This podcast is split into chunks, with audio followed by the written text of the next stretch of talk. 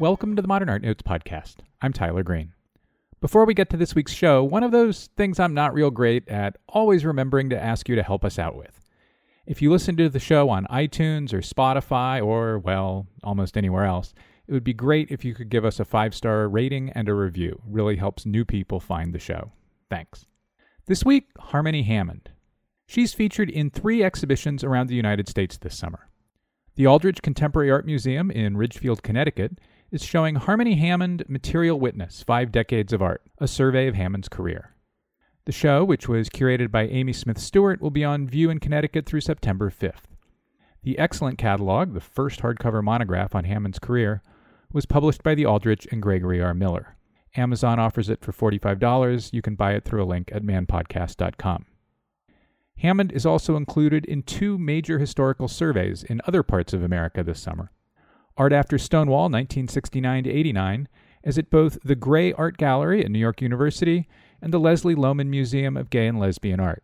It closes at the Grey on July 20th, at the Leslie Lohman the next day. Art After Stonewall surveys the impact the LGBTQ movement had on visual art and culture in the two decades after the Stonewall Rebellion. It was curated by Jonathan Weinberg, Tyler Cann, and Drew Sawyer for the Columbus Museum of Art, which organized the exhibition. It'll travel to the Frost in Miami before arriving in Columbus. Hammond is also in Queer Abstraction, which is on view at the Des Moines Art Center through September 8th. The exhibition, which was curated by Jared Ledesma, examines how LGBTQ artists have used abstraction to address sexuality and gender. It'll travel to the Nerman Museum of Contemporary Art in Overland Park, Kansas. An exhibition catalog is forthcoming. On the second segment, Anicka Yi. But first, Harmony Hammond, after the break.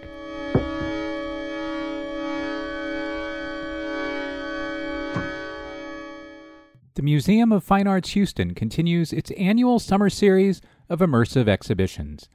William Forsythe Choreographic Objects transforms the galleries into a series of performance spaces welcoming visitors of all ages. From a monumental environment of shifting pendulums to a single object held in the hand, Forsythe's work blurs the lines between performance, sculpture, video, and installation, connecting participants to the organizing principles of choreography. Now on view, visit mfah.org slash Forsythe for more.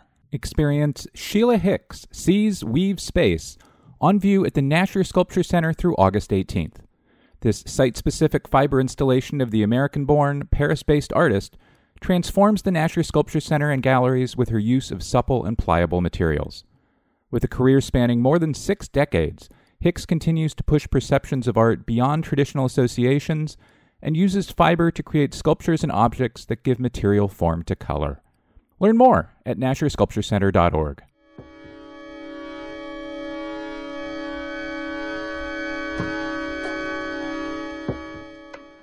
And we're back. Harmony Hammond, welcome to the Modern Art Notes podcast.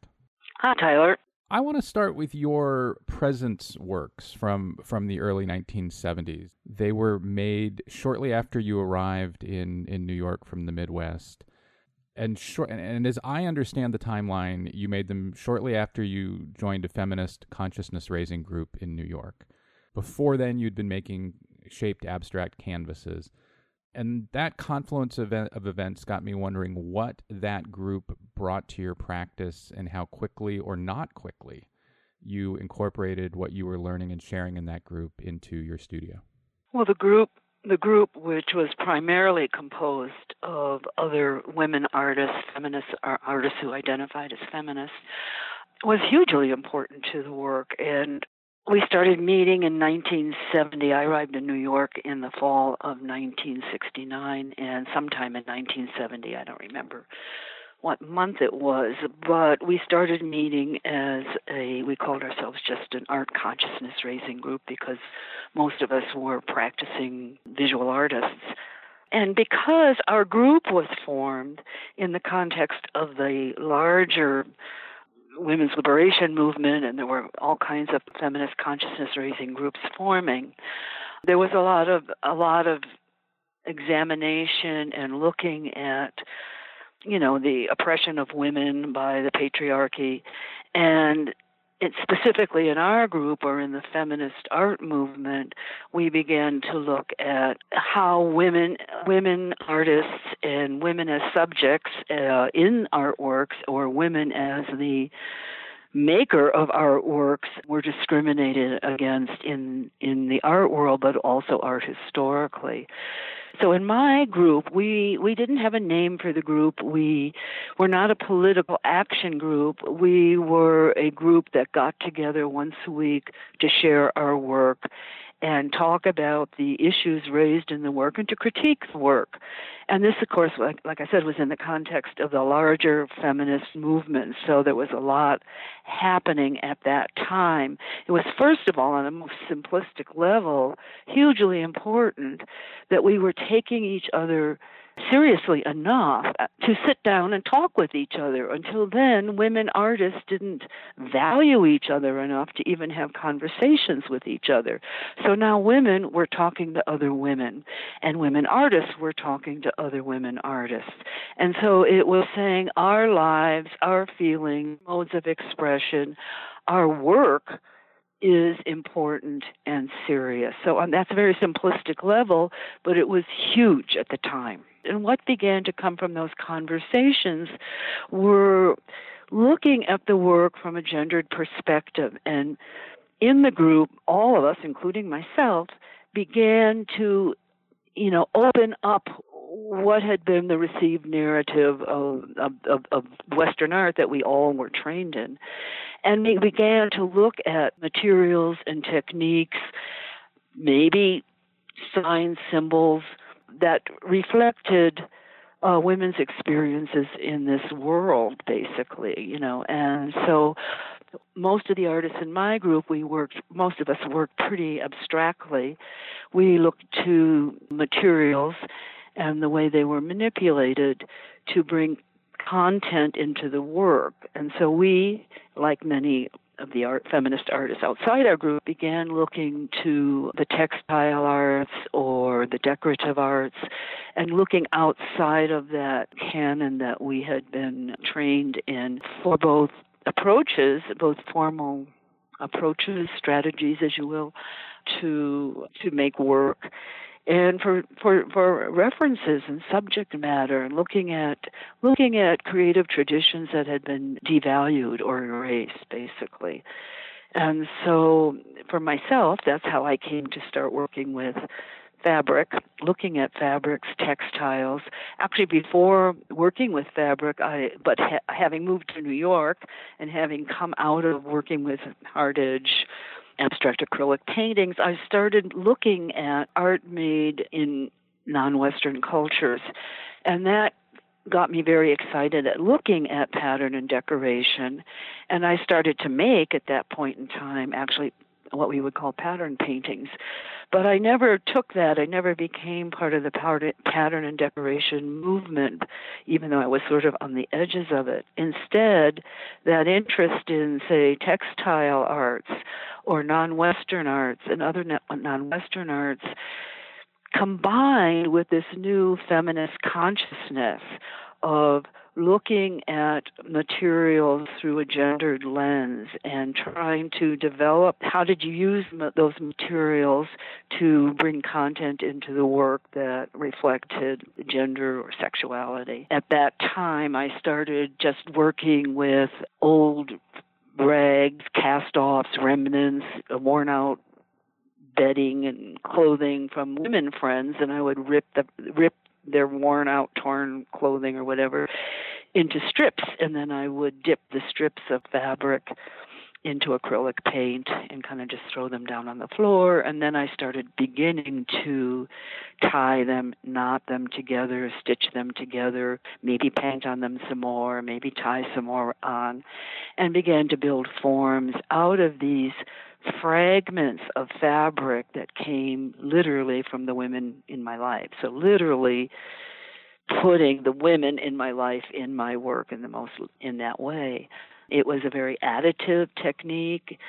And we saw this and discussed it very much as what I'm just describing I was doing in the presences as reflective of what women were doing with their lives at the time, how women's lives were both repetitive but also very fragmented. And how did we take the pieces? How did we connect them both individually within an individual life and within a movement or a class of women and build wholes out of it? Yeah, let me jump in on that because the presences as as being uh, foundationally formed from and made from an additive process is something that stays in your work to the present. Works like Bandaged Grid number 1 from 2015 which ha you know which references you know kind of the classic pared down 1970s grid structure and then complicates it by adding, adding, and adding to it. Your wrapped sculptures, which we'll talk about in a minute, stuff is being added to them, and then when that's done, more stuff is added to them. I w- vaguely guess that at some point you, in, in, in, in the early 70s, you thought about, and probably many times since, about whether whether the additive, if you will, was core to what you were doing, and you decided it was. And and was there a point at which you decided it was central, or or maybe conversely, a point at which you decided not to leave it alone? So, I think you know there was a back you know in the early 70s. I I think I became aware of, of the layering and the additive, the additive, uh, and, and, that there was a certain uh, almost power or presence that literally came from the accumulation of things. I also became aware back then that additive uh, way of working, I think, had to do with my training as a painter because I think when I did make what we would call sculptures, although I think a lot of the work kind of operates in this place between painting and sculpture, but let's call them sculptures, I think my approach is pretty much a painter's approach to sculpture. And by that, I simply meant additive, primarily additive building, whether it's forms out of layers or whether it's like building the layer itself, the surface itself. And so I had a consciousness of that early on, but I don't think it was an intellectual decision to work that way. That's one of the, I think, really foundational things in the oeuvre is that the visual evidence of the making or the construction of the thing is foregrounded and becomes a metaphor for the labor and the work, not just that went into the object, but that extends backward back into the career. And I think it's, you know, by far the dominant metaphor in your work, and you've hewed to it for decades. And, you know, when you talk about how you just kind of found that you were working in an additive way, it still seems to me that over the course of a 50 year career, there there has to become a time when that metaphor becomes important to you for you to hew to it I mean, I think also I became aware of that because I was pretty lucky early on to get in the 70s because everybody needed to bring a woman artist into a university and say they had a woman there and then send her off again. And I was, I and a number of us, we were notches on the patriarchal belts at different art departments around the country. So, you know, let's bring a feminist in and get her in and get her out fast, right? But what that provided, well, provided a number of things, but one of the things it provided was an opportunity, of course, to do it with the art, usual artist talk to present my work and talk about it and and just having that opportunity to do that a lot helped me to see some of these things like what you and I are talking about now. So I did become aware, but I came became aware of it one in the group because that's the way we talked about it which was, like I said, a different way of talking about the work. What we would, and we literally referred to it as the work. I mean, I think a lot of artists in those days, we didn't talk about our art, we talked about our work. It was our work. That way of talking about it started within my group, but then I had this opportunity to talk about it to others outside the group. And so i could begin i had a way to see what to step back and see what it is i was doing. Early on uh, in the 70s textiles become important to you and they become important to you both in terms of making art from textiles but also in referencing textiles in wall mounted works paintings such as pink weave from 1974 so, so you're starting with textiles as textiles and then you're extending textiles into another medium. Were you in the mid 70s aware as as we are now looking back of how many artists who were women were working with fiber or were you as far as you knew just kind of pushing forward doing your thing. It's a huge part of the conversation. I mean i i certainly wasn't doing it in isolation. No no no no. I mean that was just like you know one of the things that feminist artists and art historians and art writers we were looking to creative traditions that had been, you know, erased or ignored or devalued, and and women, the, the art forms of women, which included women's needle arts and so forth, was one of these huge areas. And so, in trying to, you know, develop feminist subjects, uh, subject matter in the work, we looked to these sources. So, no, we all looked to it. So, my working with fabric at the time was just part of this larger, very exciting conversation at the time. And it's very hard now for anybody to think, like, well, that, that doesn't sound radical in and of itself. But at the time, it was hugely radical because it was a kind of stepping outside the masculine painting site where women as makers or subjects were not really, you know, welcome and it was just saying, well, we're, we don't care, we're going over here.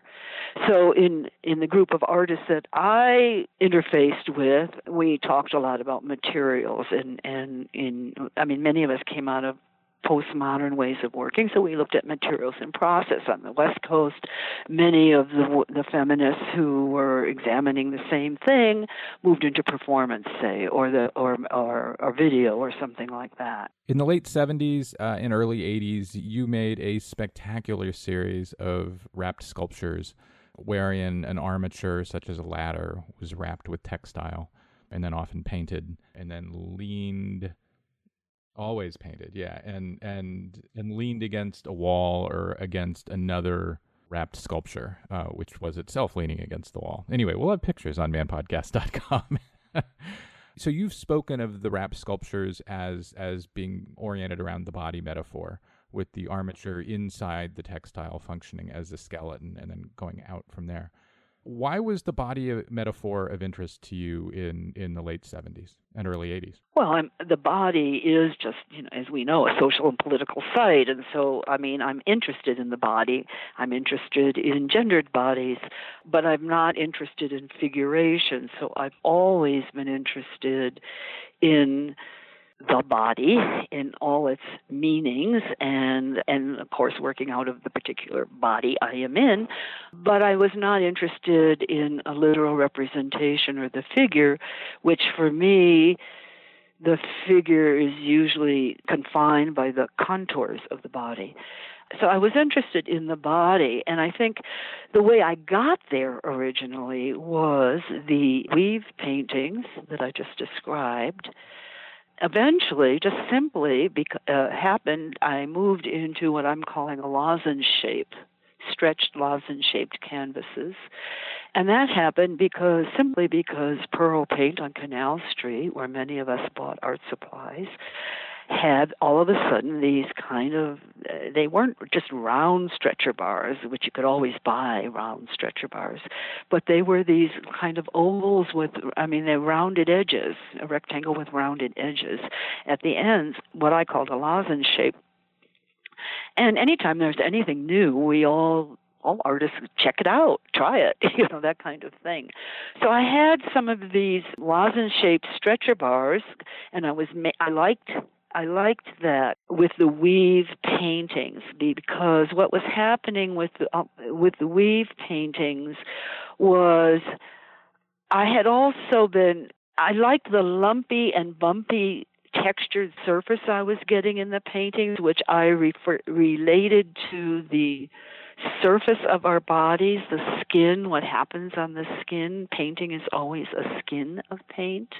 So the body actually is always there in a certain way.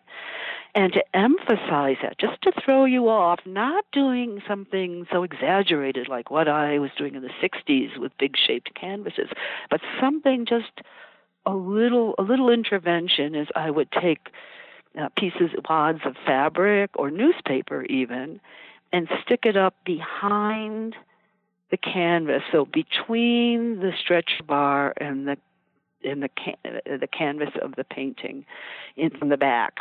And it would kind of make a, what I call little swellings along the edge because just as I had been questioning in my unstretched paintings and with the floor pieces on the, the paint, as paintings or expanded paintings on the floor I was interested in questioning just even the assumption that the painting surface, the way it goes around, then the canvas goes around the edge of the stretcher bar, is always a right, a perfect right angle. And so I would uh, stick these little wads of newspaper or fabric up from behind, and it would just kind of round that sharp right angle edge or create a little lump or bump there.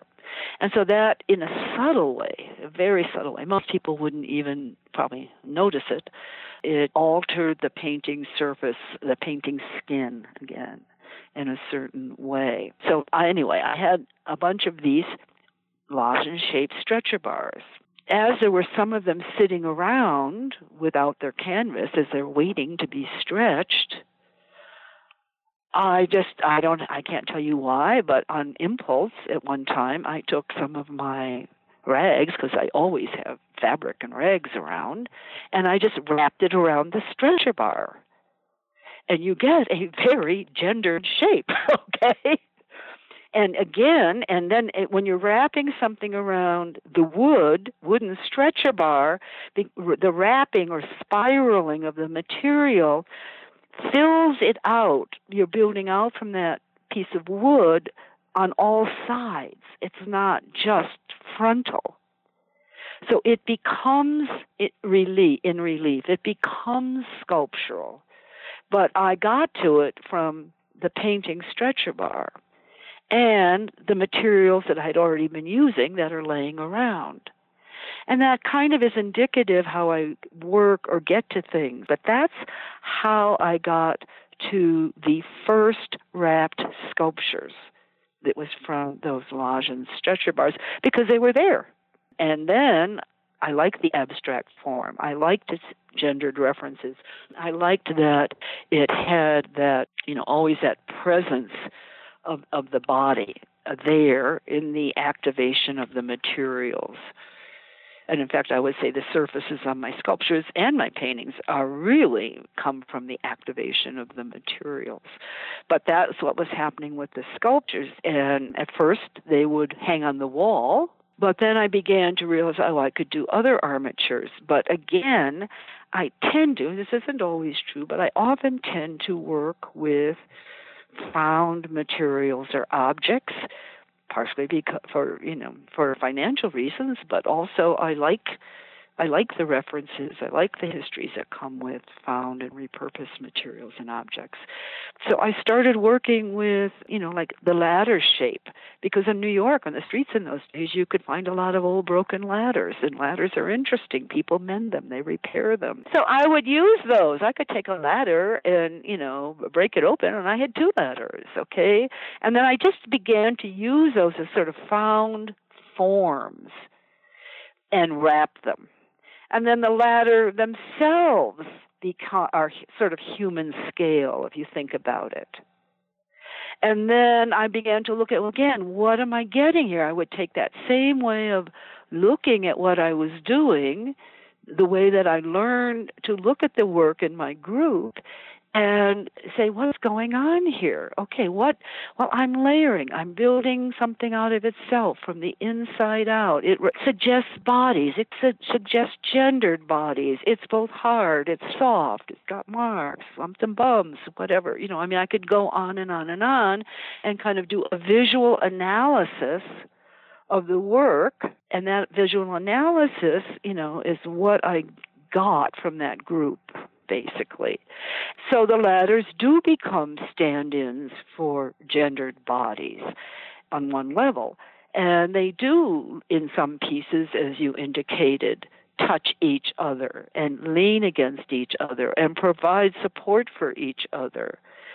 Some things can hang on the wall, but many times they sat on the floor and they just leaned against the wall, kind of hanging out and suggesting a group of gendered bodies kind of waiting waiting for their moment of action or whatever. The ladders and the other works from the mid 70s and into the 80s often have um, open spaces within them. A number of years ago, when Jackie Winsor was on the program, she and I talked about the open spaces in the middle of so much of her work and really in the work of many other women who are responding to big male minimalism. And she talked about it in two ways as, as a pointed, intentional challenge to big male, very industrial, you know, machined mm-hmm. minimalism and as being a, a, reference to orifices, to being erotic, and that and that for her that the those two opposites, if you will, were were kind of foundational from the start. And I wonder if they functioned. Totally, yes, not a question about it. Were you, I, I guess, similar to, to, to, to a question I asked earlier? For example, specifically Jackie Winsor I don't know that you two knew each other but were you aware, seeing around New York, that women were engaging with big male minimalism that way? There were a few artists, and Jackie's work, she's one of those artists. Yes, I was aware of her work. I mean, we were we met, but we're not friends in any way. We did not, you know, exchange things. But there was there were a number of artists that were kind of of um, Jackie, who's a, I think a little bit older than I am, and artists that were working, uh, were her friends or that she was working with, who worked conceptually and abstractly out of male big male min- minimalism, as you say, and but kind of subverted it in different ways or made it their own in different ways. I mean, you can talk about Eva Hesse that way as well. So, yeah, I mean, it was it was another vocabulary that was in the air, but it all was kind of eh, very experimental at the time. When you moved to the Southwest in in the mid 1980s, you were living in New Mexico and then taught at the University of Arizona, and in that wonderful Western open roadway, kind of commuted between them in a in, in, a manner. The the the corrugated panels and the straw got me thinking about how so many of your materials coming into the present and the the wall mounted chenille based works have, have tactility as something that's that's really important to them, kind of that temptation to touch. I am very interested in the texture of things and the specific the specific materialities. And so each of the materials is besides having a visual texture you know i'm i'm interested in the specificities of these materials. So like the recycled corrugated roofing tin I mean, is very interest was interesting to me like a lot of materials, I would say I'm first drawn to it simply because of the way it looks, just like you might pick up a beautiful rock or something. But in this case, it's a quote, the tin, a man made material. But it's now rusted, it's used, it's got a beautiful patina surface. It might be bent, it might have holes in it. And so at the same time, rusted metal, you know, roofing tin is a very specific material. And it's been used for, you know, probably around a hundred years or something, and and it's literally 26 inches wide. They come in different length panels. The the width stays the same. I liked the what we could call almost stripes in the corrugation that that was interesting to me as was the surface color and texture. I liked that it was a building material.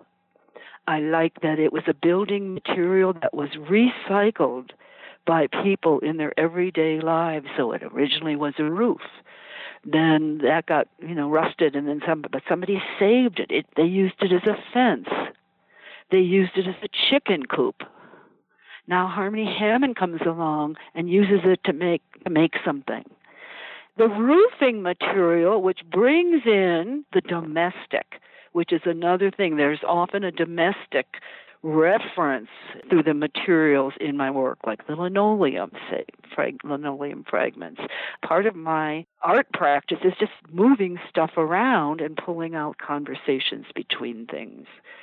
And I like it when they don't kind of go together really nicely because then what's that tension there? What's that tension along the edge? What's the tension between things?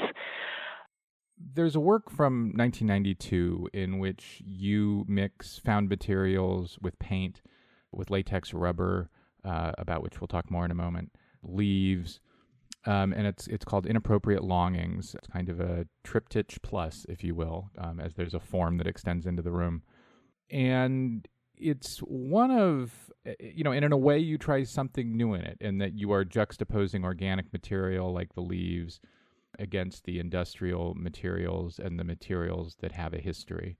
We mentioned the straw works a moment ago. It's not like you'd never worked with organic material before.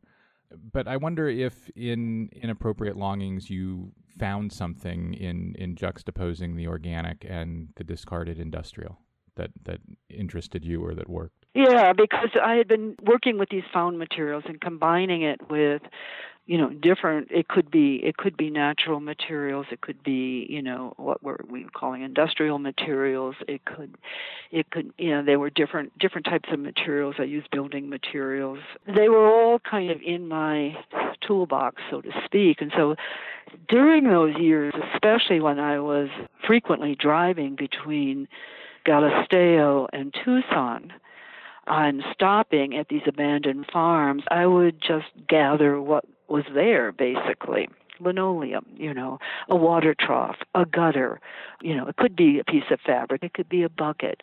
But I started going there actually for the roofing tin, but I would find these other things and I began to work with all of them, including panels, uh, my own painting, which is kind of, you know, at that point was like a very Euro Western wet into wet type of painting. So the paint itself uh, was getting thicker and juicier and and had a presence as well. And so these grew into, oh, I would say from the late 80s through the 90, early 90s grew into what I referred to as large scale mixed media installational paintings, of which Inappropriate Longings is one of the last ones. And many of them referred very much to the abandoned farms where I was finding the materials, because when you go and gather materials, you start to think about the site where you're at. What's what's here? Who's not here? What is this place saying? And it's not so much about landscape, but place. It was pe- it was a peopled space, but there's nobody here now. And why are these small family farms abandoned? And it brings up all these issues of everything from, you know, multinational corporate farming to weather issues of weather and drought. And then that's how I began to use these pieces and and, and, and, and assemble what I call these mixed media installational paintings because I could use any of these. Some of them have fabric, some of them have chairs. I began to think about gutters as circulatory systems. Gutters are to move water and waste gutters, but are there these empty gutters, and they they too, like ladders, are often repaired and quite visually interesting, by the way. But there's no life fluids. There is no water on these sites. It's dried up. There's no life fluids. The water troughs are empty. So it was those sites, not and not in the sense of nostalgia about rural America, but using these these as sites of what went on here.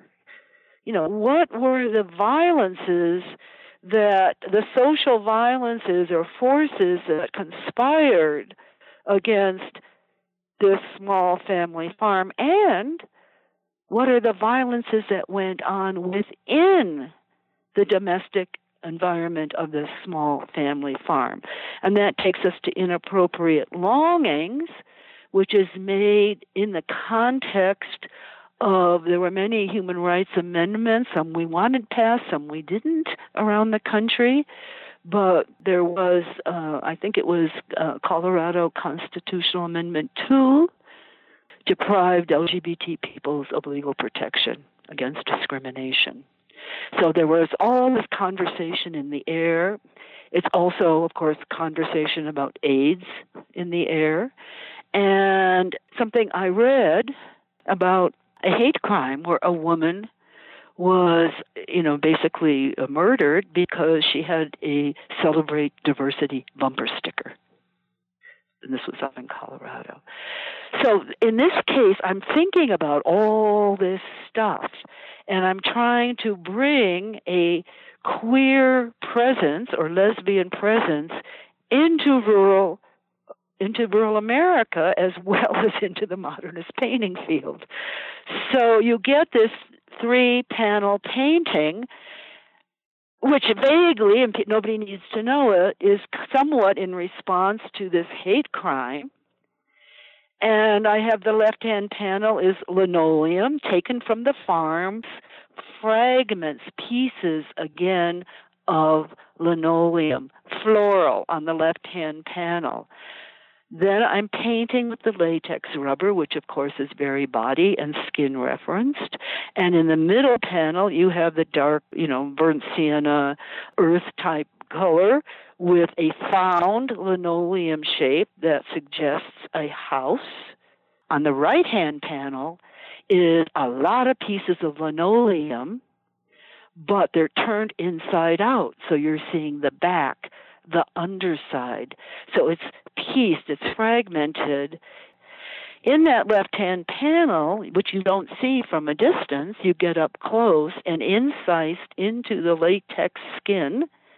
It is um, so it has the words "goddamn dyke," which were words that were at the scene of that ham, uh, hate crime and so that's there in the in that skin of latex rubber. In front, we have a coffin-like, it, it sort of calls that up, traditional shaped water trough, old water trough, but it is now filled with dried leaves that are spilling over on the floor. So it forms a sort of like a tableau, or what I call a suggested narrative because I would say that these works that have so many um, found materials and objects at this time they they suggested what I call abstract narratives. It's not the, the story isn't exact, it isn't explicit, it's open to interpretation.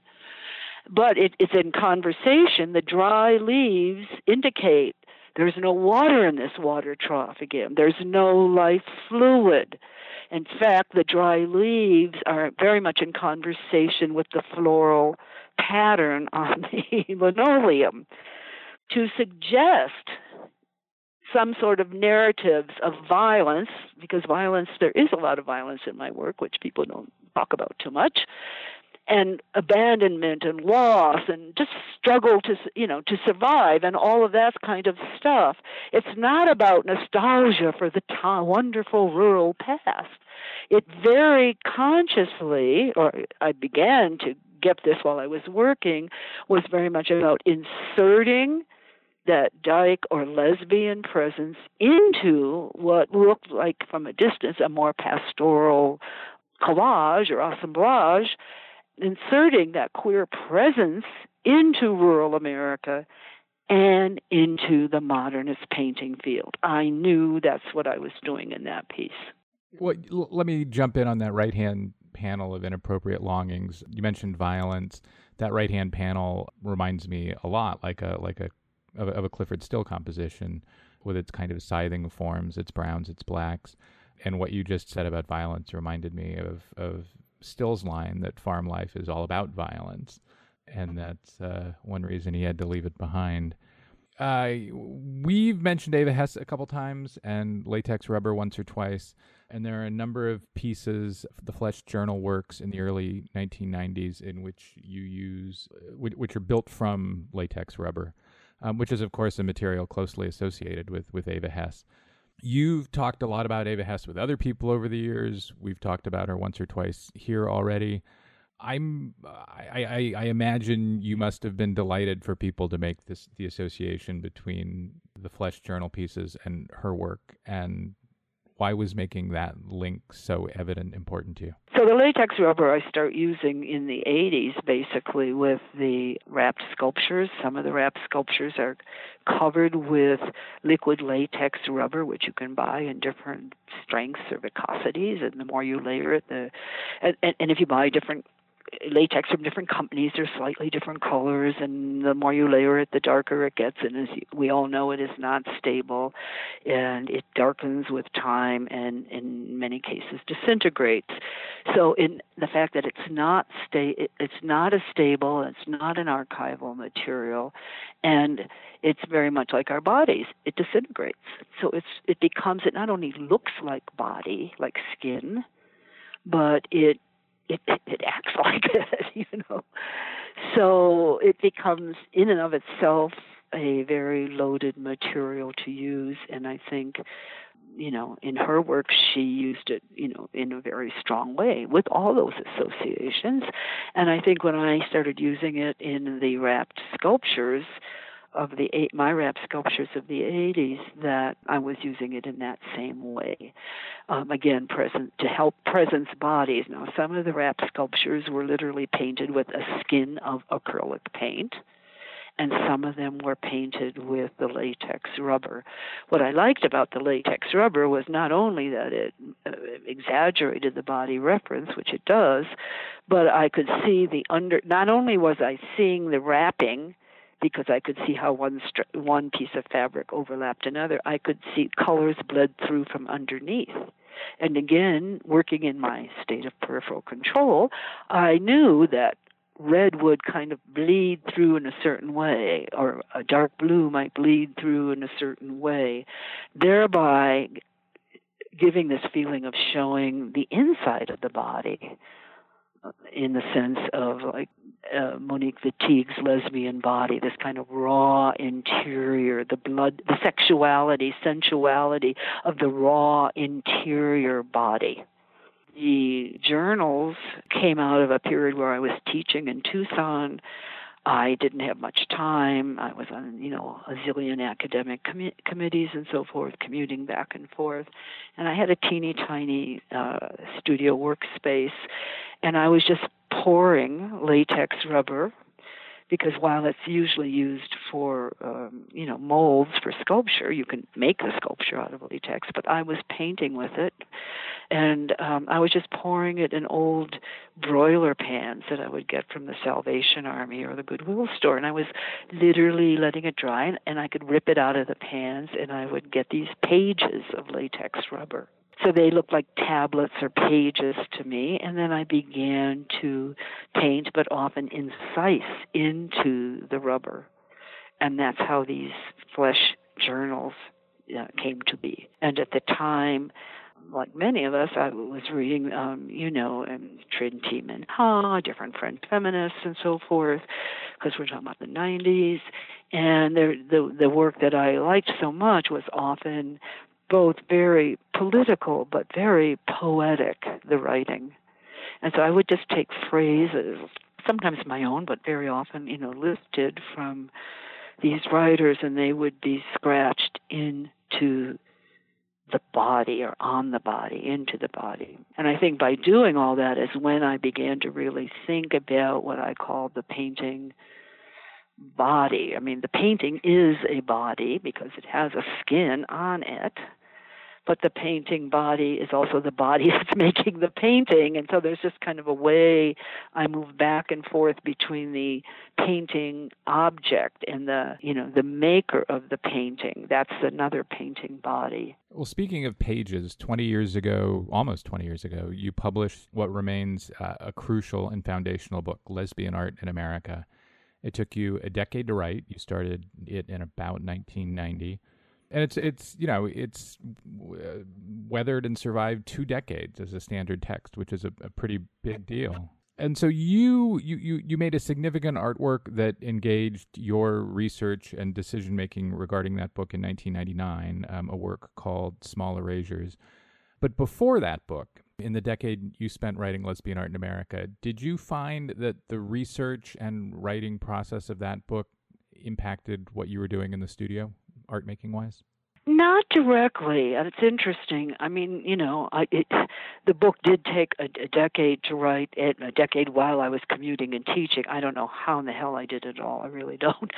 Usually, anything I'm writing it's pretty much I mean I can't say it's a separate totally separated practice because just you know everything here and the way I live my life it's also connected. But the writing doesn't translate literally into visual art or or back or back the other way. There are these rare exceptions and one uh, is certainly the series of erasures in doing the research for lesbian art in America, all of which at the time is, you know, for me anyway, pre email, so it's primary research, writing back and forth. And I had a very, I had an extensive library myself of, you know, catalogs and alternative publications, and I had lived much of the history. So you know, as I'm working on all of this, there I am encountering some work by uh, work by women artists who are lesbian, who are out. It's not like they're closeted, but who don't want to be in the book for various reasons. Usually, their comment would be that, you know, the labels are limiting, and the work will only be looked at through that lens, and they don't want that, and or they're, uh, you know, fearful that that will, you know, ruin their careers, and and you know, it with some dealers it might you know so anyway there were these different reasons a handful of women a handful of women who are artists and who are lesbian, self identified as lesbians at the time, do not want me in the book. So I as I'm thinking about this, I'm I mean one of the things about writing a book that become is becomes a history is you're writing a history because the history isn't there. So I realize these women are participating not just in censorship, but in self censorship. And so I wanted to find some way to presence them in their absence. And my way of doing that was to take their letters to me and photocopy them and in and there were small erasures and then there's a larger series where I blew up the letters really large in an offset process. And then I would literally cross out, white out with marker certain words, their names, the locations, certain words, because it wasn't about giving the specificity. I didn't want the viewer, it wasn't a guessing game, well, like who wrote this letter? The point was to presence the self erasure. Not, it wasn't about specific artists. It was the pieces were about this kind of self erasure and why in the late 90s, during the middle of the queer renaissance, right, we have these women who are often out there in terms of queer publications and so forth, not wanting to bring the word lesbian and artist together in any way whatsoever. So that that series, or the two series, which are like I said on different scale, are very much about presencing them in their absence. The pieces, not all of them, but most of them are also the small ones for sure, seen through a skin of latex rubber sometimes dental dams, not always, because again, so you're seeing through the body, in other words.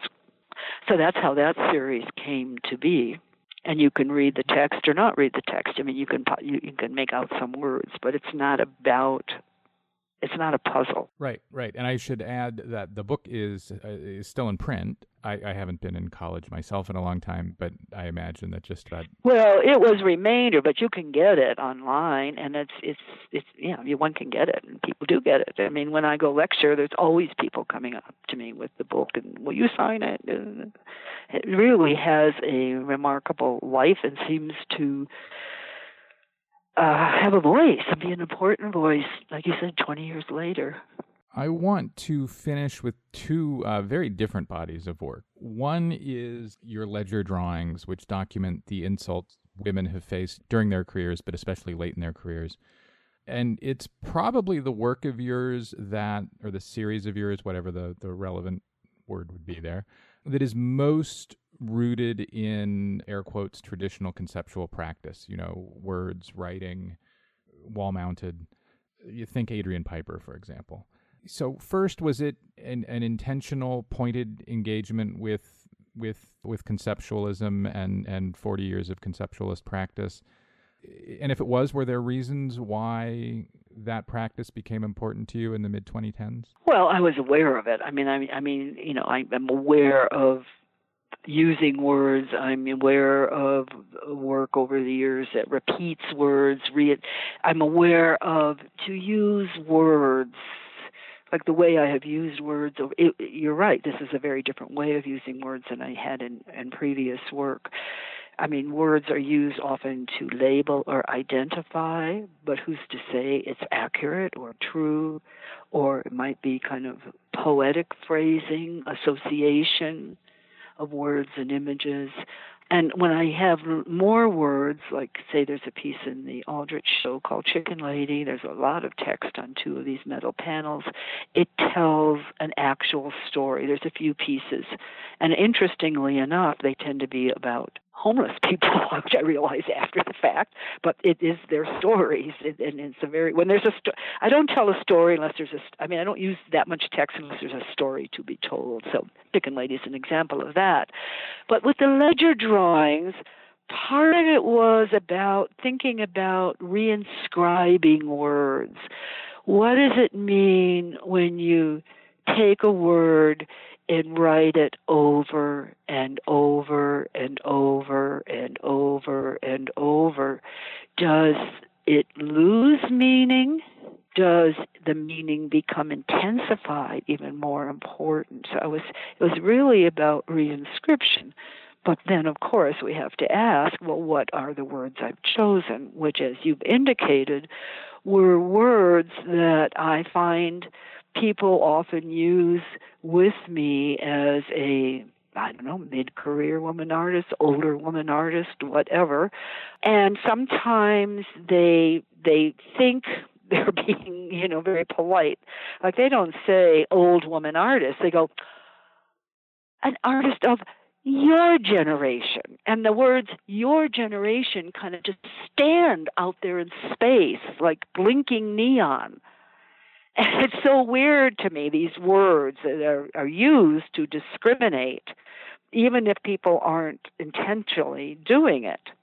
And so when words, I began to just note down different words like that, like your generation, for instance, you know, or down girl, you know, things like that that I think had a reference to being an artist of my age longevity of career, stature, whatever. And so I decided to just repeat them over and over and over. And I have over the years, which you would know, but there I have drawn and painted over found ledger books back from the days when I lived on the Bowery in New York, and the loft I rented was full of old ledger books from a business that was there. Well, those are just pages. I can paint over those. I kind of have a thing about ledger books anyway, and journals and diaries. I don't keep visual journals like many artists do. I don't usually like them because they're. I don't like the way they're they're attached by the spine there. They're, I like loose pieces of paper. So these are uh, the ledger drawings are on loose pieces of paper that are uh, ones that have been torn out of a ledger, and I repeat just over and over a word or a very short phrase that refers to you know mid-career women artists or that I've had directed to me or at me. And I just repeat them over and over and over both to eliminate meaning but also to kind of claim it and change it in some way. One of your most recent, if not your most recent body of works, makes use of chenille, which is a textile that is mostly out of date, but was pop maybe at its popular heyday in the 1920s or 30s as, as a kind of bedding. It's kind of a soft, satiny fabric. First, I guess, am I describing it right? And secondly, why was it why was it interesting to you to get up onto canvas?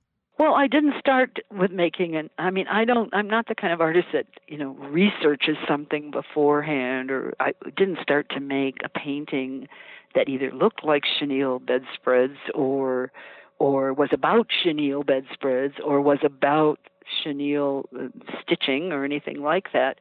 It was I was just working out of the materials I was using, which were you know a, a canvas, but re, and even the canvas was partially recycled from my aikido practice, and other bits and pieces of fabrics and the grommet the grommeted holes, and so working out of that from the paintings that were wrapped paintings with these grommeted straps to the field of grommets that I just described, and then I was in re- in these recent works working with some of the fabric, a lot of the fabric, in fact, that I've been archivally affixing to the surface uh, is is very rough burlap from coffee sacks. So I just cut those open and affix them, and I get this really rough texture, and it's very frayed and raggy along the edges. And the I get the seams of the coffee sacks which are really important to me. I, I I'm against digital seamlessness. I like the seams in my work to be visible, the con- the place where things are pieces are connected. So they're very pronounced in the coffee sacks. So I have all that kind of going on there. And then when you're working with grommeted holes, you're literally opening up the pictorial or painting surface but it you're and revealing what's underneath, what's through the hole. And with all the body references, they of course also become body orifices. And so that notion of what's underneath being revealed or even having agency and asserting itself from underneath. So the colors that are underneath asserting themselves through the holes or through places where there are cracks where the edges of the pieces of burlap don't meet, where that color asserts itself, or even sometimes bleeds slightly into the surface color.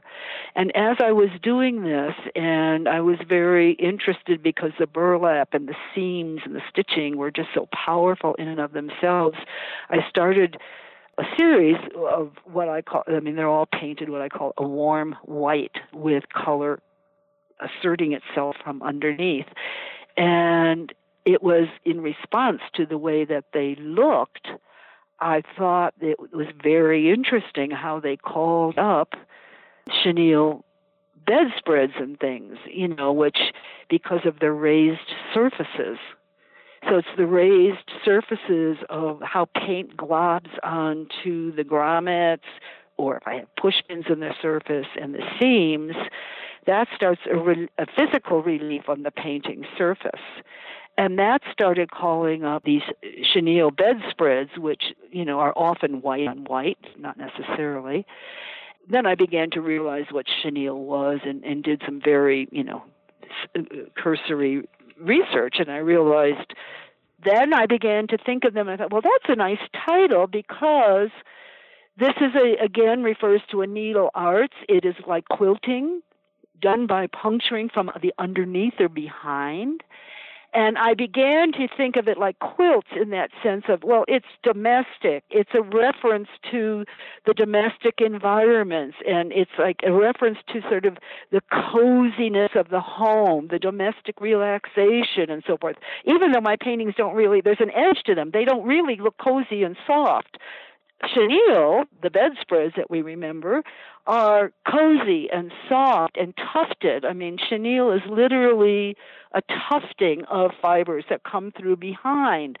So my works visually look like it. They reperform chenille, not with needle and thread, but with paint, calling that comfiness up.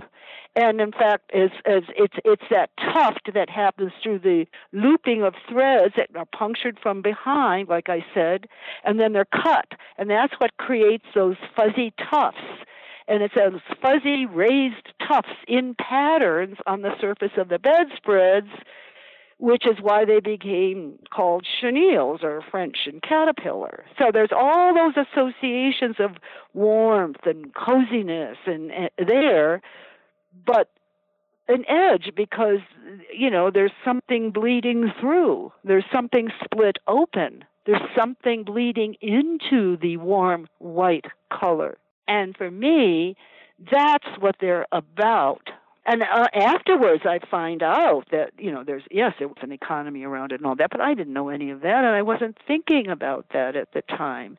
Nor was i even did i realize that uh, that i found out from very cursory reading afterwards that one of the things about the chenille tufts that uh, is that it it looks different from different angles. It sometimes looks iridescent, but the fibers, there's nothing there that's iridescent.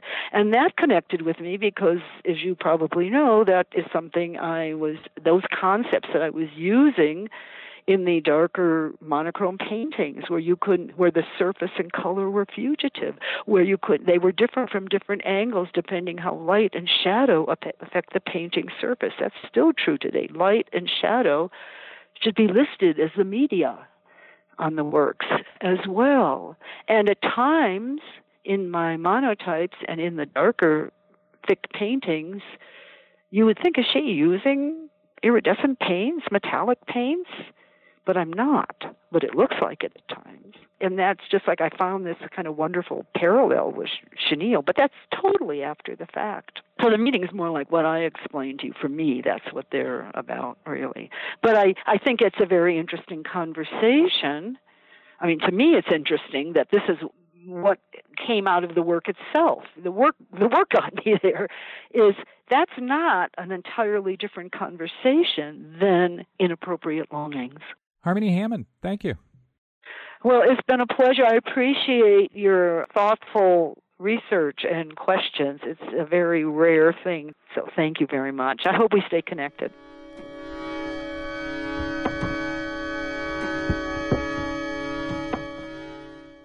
Brooklyn songwriter, multi instrumentalist, and singer L'Rain makes her Los Angeles debut June 22nd in the Getty's annual outdoor concert series off the 405. Enjoy an evening of 90s R&B, musique concrète, and ambient soundscapes amid stunning architecture and sunset views. Learn more at getty.edu slash 360. The Hammer Museum in Los Angeles presents Sarah Lucas Au Naturel, the first American survey of one of the UK's most influential artists. Featuring some of Lucas's most important projects alongside new sculptural works created for the exhibition, Au Naturel offers a rare chance to see more than 130 works in photography, collage, sculpture, and installation that have never been shown together in the United States. Sarah Lucas Au Naturel is on view June 9th through September 1st at the Hammer. Details at hammer.ucla.edu. Hammer Museum. Free for good.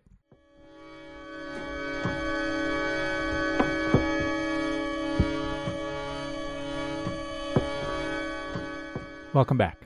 Next up, Annika E., whose Le Pain Symbiotique from 2014 is on view at the Museum of Contemporary Art Los Angeles in The Foundation of the Museum, MoCA's collection. Organized by Bennett Simpson and Rebecca Lowery, the exhibition is at MoCA's Geffen Contemporary Building through January 27th next year. E and I talked in 2017 on the occasion of Trigger Gender as a Tool and a Weapon at the New Museum in New York. Annika E., welcome to the Modern Art Notes podcast. It's a pleasure to be here. Thank you for having me. An enormous range of your art, whether it addresses our sense of smell or, or, or other things, engages with science and scientific methods and examinations. When did you become interested in science? Are we talking about back in childhood? I think that there was always a kind of inquisitive relationship to how things work and a certain kind of, let's say, an educated guessing around how things might work. So I think that definitely as a young person, I was interested in science. But I think most artists, especially, you know, in the studio, whether you're aware of your relationship, active relationship to scientific principles and scientific relationship and, and, and solutions, you're dealing with science all the time, you know, whether it's paint, oil paint, acrylic paint, and, you know, just like the basics of chemistry and physics and things like that. Painters back in the, the 15th and 16th centuries had to make their own paints and, and that involved understanding the chemistry of the thing. So as you as you moved into having a a as you, moved in kind of a backwards way into having a career as an artist, do you remember what it was that motivated you to match up scientific method, swabbing things, playing with bacteria and pharmaceuticals and and and chemistry such as scent manufacture? Do you remember what motivated you to mash up that kind of thing with sculpture and installation? Well, you know, I think that having this sort of engagement with science as a tool, it was very possible to incorporate this into my toolkit, so to speak, and without having any kind of hierarchical assignment to science over, let's say, you know, smell or acrylic plastic or something, a material that I might use, or something like deep fried fly, fried flowers or something like that, you know, and just sort of build this kind of vivid, robust repertoire. And science was also it was a conversation that led to becoming a very palpable tool. And certainly the doors got very, very flung open through the residency I did at MIT in 2015. And they had a program that just very intelligently paired science with art and art and science in this very symbiotic way. And they recognized early on that we could enrich each other, these communities, uh, these systems. I wanted to ask about that residency. You must have had some interest in melding the two to have applied for it. Absolutely. Well, you know, and um, so much of my work, earlier work, with smells, um, having also independently created perfumes as well and fragrances. You know, that is such a, it's such a core vernacular in my practice. And that I think that that, that was definitely the kind of logical pairing uh, to sort of, you know, kind of move forward into a more rigorous scientific environment and ecosystem. So, had you expected to work more on scent at MIT, and then found, as you as you as you know, to use your metaphor, the doors flung open that led you in other ways, or what was it that you encountered at MIT that was the the go this way indicator? Well, you know, I was interested in biology, and I um, I think that a lot of answers for our species, for our existence, in thinking about other species, I think a lot of answers are in biology. So I knew that I was interested in meeting some biologists, whether they be molecular, uh, structural, synthetic biologists. And I happened to meet a synthetic biologist at MIT, and that sort of kind of really helped me to sort of hatch a more ambitious project working with bacteria, but it wasn't necessarily the first time I'd worked with bacteria. I'd certainly worked with kombucha leather, cultivating kombucha, and even kind of accidentally worked with bacteria back in 2011 for a, a kind of an organic tofu wall sculpture that sort of started uh, uh, growing wild bacteria everywhere. And that was unintended at the time. I, I was prepared to ask a question about scent, and and I can't pass up the opportunity to ask about bacteria. Had you used bacteria before that, or did it enter itself into your practice of its own volition, so to speak? You mean before the the, the, the raw tofu culture? No, that would definitely be the the big bang moment that sort of did insert itself into the repertoire and and and because of my work and my materials you know the, the, a lot of the materials i work with are volatile unstable and i have to have a, a certain kind of agility and a certain sort of a, a flexibility and a, an ability to just sort of embrace what's happening and to kind of, you know, move with it and accommodate it and riff and improvise with it, which is not to say that control isn't a leitmotif in the work because that's sort of the kind of it's the it's the invisible sort of you know soldier really in the work that doesn't get discussed that much or prominently or foregrounded in my work you know because you know when you're allowing for this kind of slippage this these leakings you know what have you you know you have to kind of have some sort of you know some some infrastructure some parameters because otherwise it's just bottomless chaos. It's probably impossible to tell, but I've been trying to work toward your recent Guggenheim show, which in, involved both bacteria and scent. And, and so I think we've got bacteria. As, as a way of kind of beginning to talk about your use of scent, you did a show at the Kunsthalle Basel in 2015, which involved the creation of a scent that was then used to soak the paper of the show's catalog, which you then encouraged purchasers to burn which would then release the scent. First, why? And then secondly, do you know of people who actually did it? Well, you know, the book was like a, a, an attempt at this kind of self cannibalism. It was definitely a burn after reading, sort of tongue in cheek project, but it, it's ostensibly a, a kind of the show was loosely inspired by looking back on the past five, seven years of my production uh, cycle. It's a way of kind of resetting the dials. And, and I think that's really important.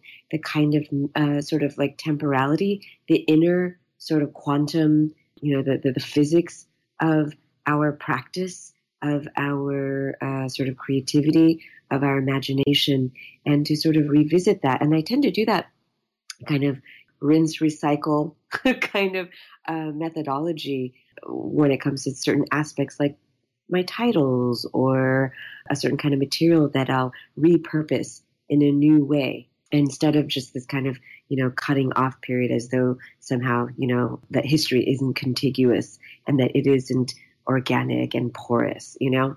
So it was a way for me to look back and sort of, sort of reconfigure and, you know, kind of dice and slice my my my sculptural language, my conceptual language from the past seven years. And so it felt very urgent to apply that spirit to the to the book. And I had always, always dreamt of making a burning incense book because I was always fascinated by the papier d'Arménie, you know, the, the, the sort of French burning incense paper as a room fragrance. And I thought, oh, it would be so fantastic to make an entire book out of it. And uh, you could sort of get immersed in the smell while you're reading about the work. And the, the fragrance was inspired by Alzheimer's. And, you know, we associate the sort of crucible of, of, of, of our relationship to smell is memory, right? I mean, that's the cornerstone. And yet I wanted to create a smell around forgetting because I was looking back and it was a kind of a, a sort of like a schizophrenic, sort of almost a synesthesia, a synesthesic looking back. That the senses are reordered, that they're sort of chopped up, that they are uh, sort of, they become kind of elastic. And, and it was an attempt to try to reconfigure this in a kind of quantum metaphysical kind of way. And so I did have uh, numerous people who have told me that they did tear off pieces of the book and burn the the smell and read the catalog essays and read about my work and and I think it's a, it's a pretty intense experience of me. It's a very assertive move on my part to just go so many levels down into the psychic experience, the emotional, the, the sort of the sensorial, the biological, you know? You briefly mentioned the relationship between scent and memory. Several years before you did the Kunsthalle Basel project slash catalog slash burning suggestion thing, you in a, in a, in a 2012 interview with Kriti Upadhyay for Zing Magazine, you said that you wanted people who saw your work to, quote, be prepared to crank up the memory machine. So is is what you're suggesting that you found scent maybe to be the best or most specific or most immersive way to do that? Certainly on a level, it can be. I think that I wanted to tap into this emotional, psychic vessels that we all are and constantly shifting at that, you know, and to sort of be able to tap into that through smells in the work so that you're not explicitly experiencing that which is physical and material in terms of a, a certain kind of, you know, object oriented anchoring experience, but that there's this sort of immaterial, powerful sort of force that is happening that's so unique and customized towards the individual, and that no two experiences could really be alike or identicals for that matter, but that there are sort of common threads that we can, you know, sort of build a cohesive discussion around, or that we can build empathy around. You know, I mean, I think empathy can be universal and specific and singular at the same time. So we've talked about bacteria and we've talked about scent, and you kind of brought those two related things together in in the Guggenheim show. What was your hoped for relationship between the bacteria that you grew for force majeure? I hope I'm pronouncing that right. And the scent that you had emitted from a canister, a piece called Immigrant Caucus. Well, I think that I think I, I was trying to tap into a number of things. I mean, there was a lot of complex layers to the works themselves and also the relationship, the sort of vectors that I hope were, you know, created with the works. I, you know, started the exhibition, really started to rigorously jump into the exhibition making process. You know, Trump had just become elected president. And I, like most people, was just flummoxed and really sad and angry and and and morose and I had to stop what I was doing. I didn't know how to how to address this. That felt very urgent that I had to address it in the work. You know, politics is always always very front and center in the work, not as a, as a certain kind of you know policy or some kind of you know mandate in the work, but it's it, uh, you know my work is it exists in the world. It addresses the world at large. So it's impossible to avoid a political, topical, sort of you know historical issues. And so with this, you know, the scent, I wanted to I wanted to address these notions of nationalism that's been on the rise, you know, notions of white supremacy, also, you know, this proposal of the Muslim ban, all of these things. And so I wanted to tackle ethnicity and in relation to smell. And I wanted to work with the limits of science around that. I wanted to talk about stereotypes and prejudices around smells. And also, when I say limits of science, I worked with a forensic chemist, for example, for one component of creating the smell of Asian American females combined with carpenter ants. And if I could just jump in, that's a relationship that, that you and the Guggenheim underscored in some of the images made available to promote and yeah to promote the show. So there are uh, vials of something that can be understood, you know, with a little bit of text to be sent, and then there are carpenter ants walking around them. Right, but the, also carpenter ants are also incorporated into the smell.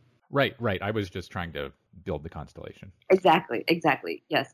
And that also speaks to the, the biofiction, which is a term that a very, very good colleague of mine, Caroline Jones, has termed and coined for the kind of work that I make. It's this kind of fiction that is created through biography and biology. And so, but I wanted to, you know, uh, uh, work with the limits of science insofar as you cannot really qualify through taking uh, samples of certain ethnic groups that one ethnic group definitively smells like this, concentration A, versus another ethnic group smelling like concentration B or something like that, you know, because of the different components of what comprises an individual smell, which is ultimately, you know, your personal microbiome, your your gut bacteria, your your diet, and your tertiary, which is something like your shampoo,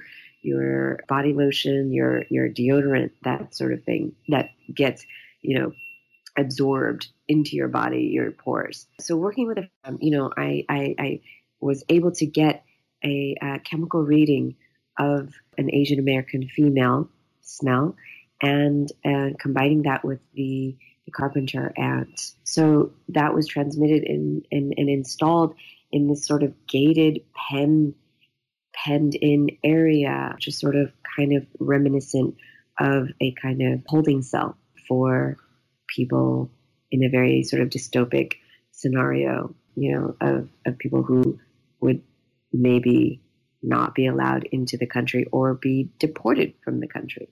And there were kind of canisters on the ground. I'm not sure I'm using the right word, but that would, you know, that that flushed out the visual thing that people would see as they walked through that that that gate, that portal.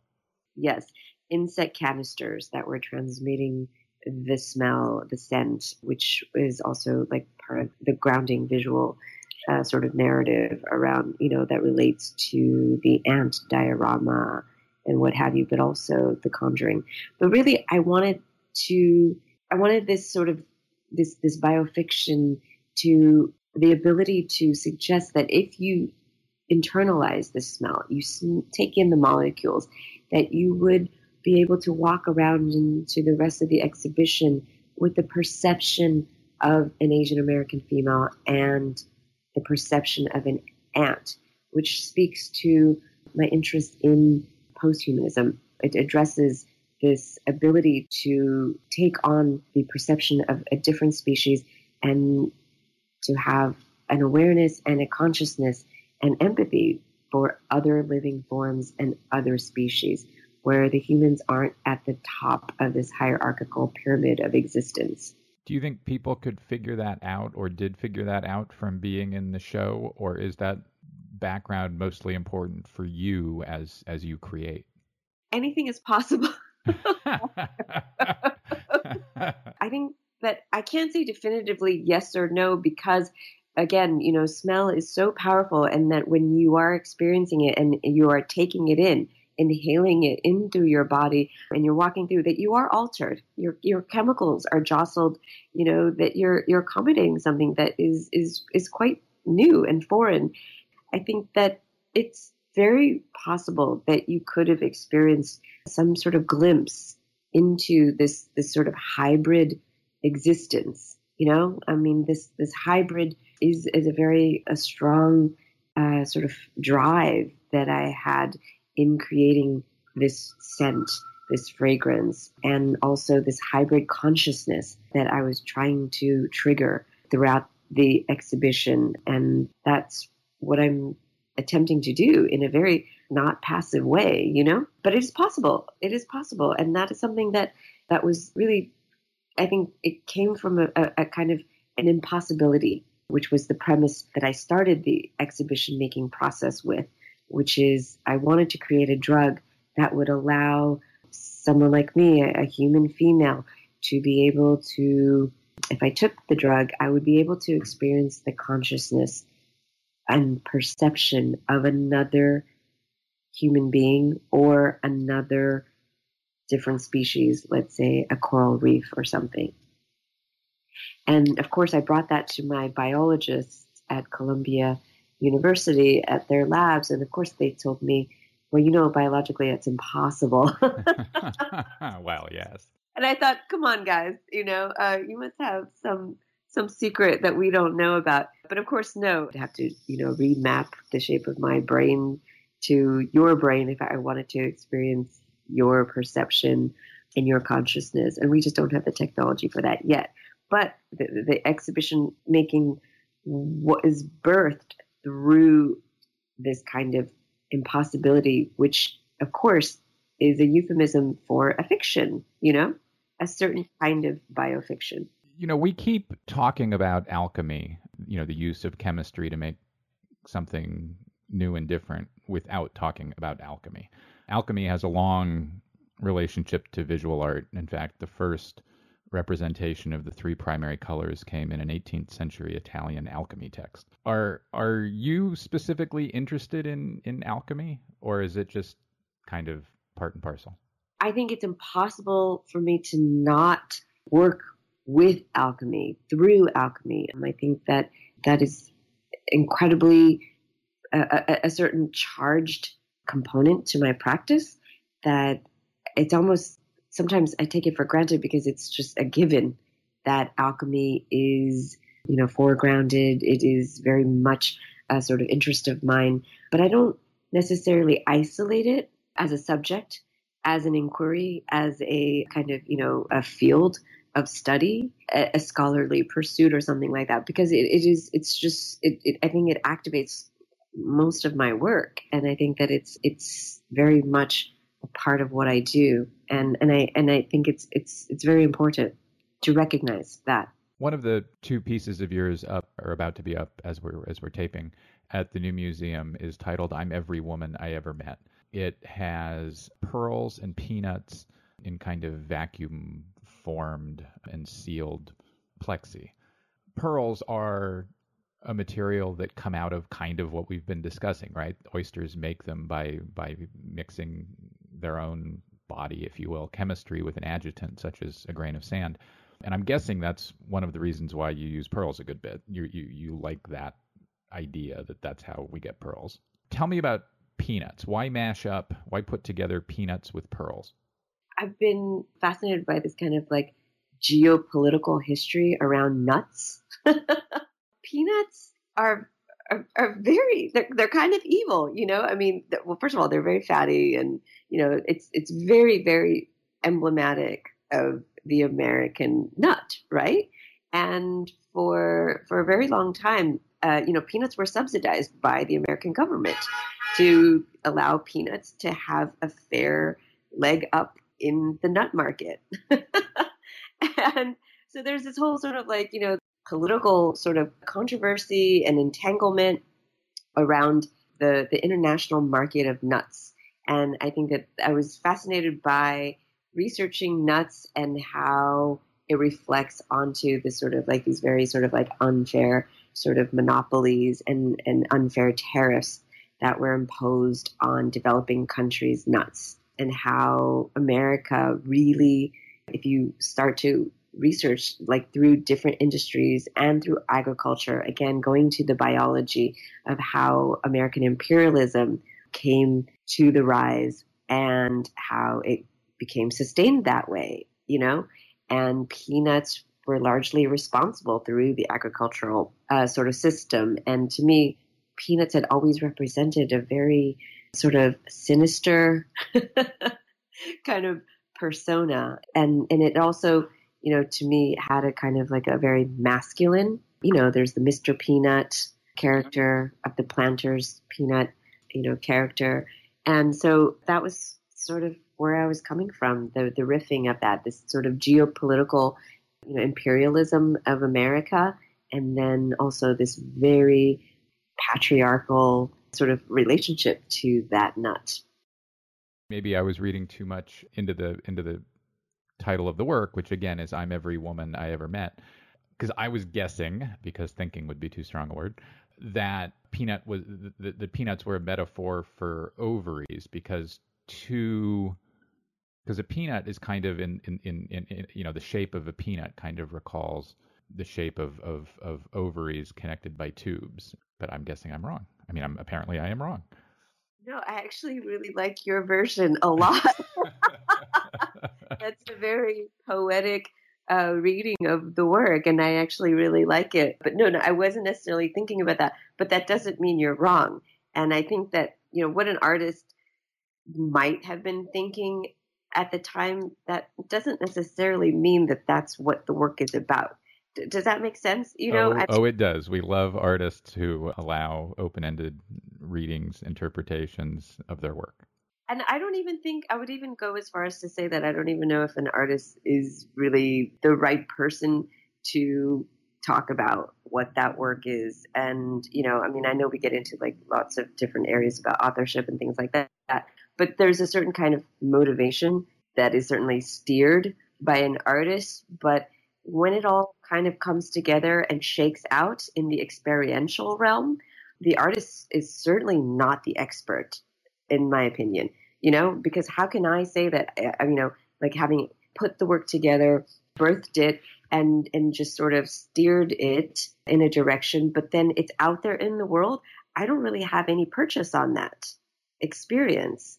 And so I think your interpretation is probably better than my own. I mean, not across the board, but in this instance, I think it's quite good.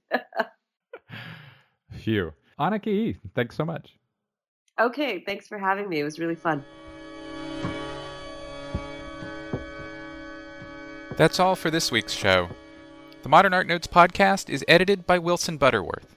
Special thanks to Steve Roden, who created the sound for the program. The Modern Art Notes podcast is released under a Creative Commons license. Please visit Modern Art Notes for more information. Thanks for listening.